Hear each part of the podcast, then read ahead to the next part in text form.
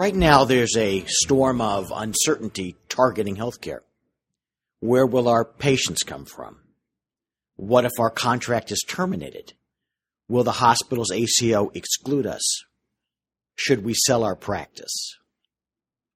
Many physicians and other healthcare providers are jumping at any deal they can find, believing that they are jumping to safety.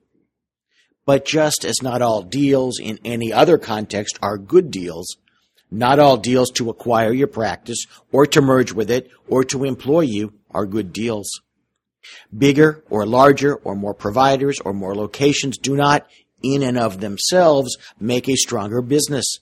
Think Sears plus Kmart.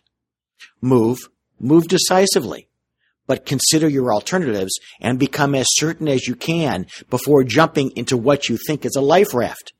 It may turn out to be just a pool toy.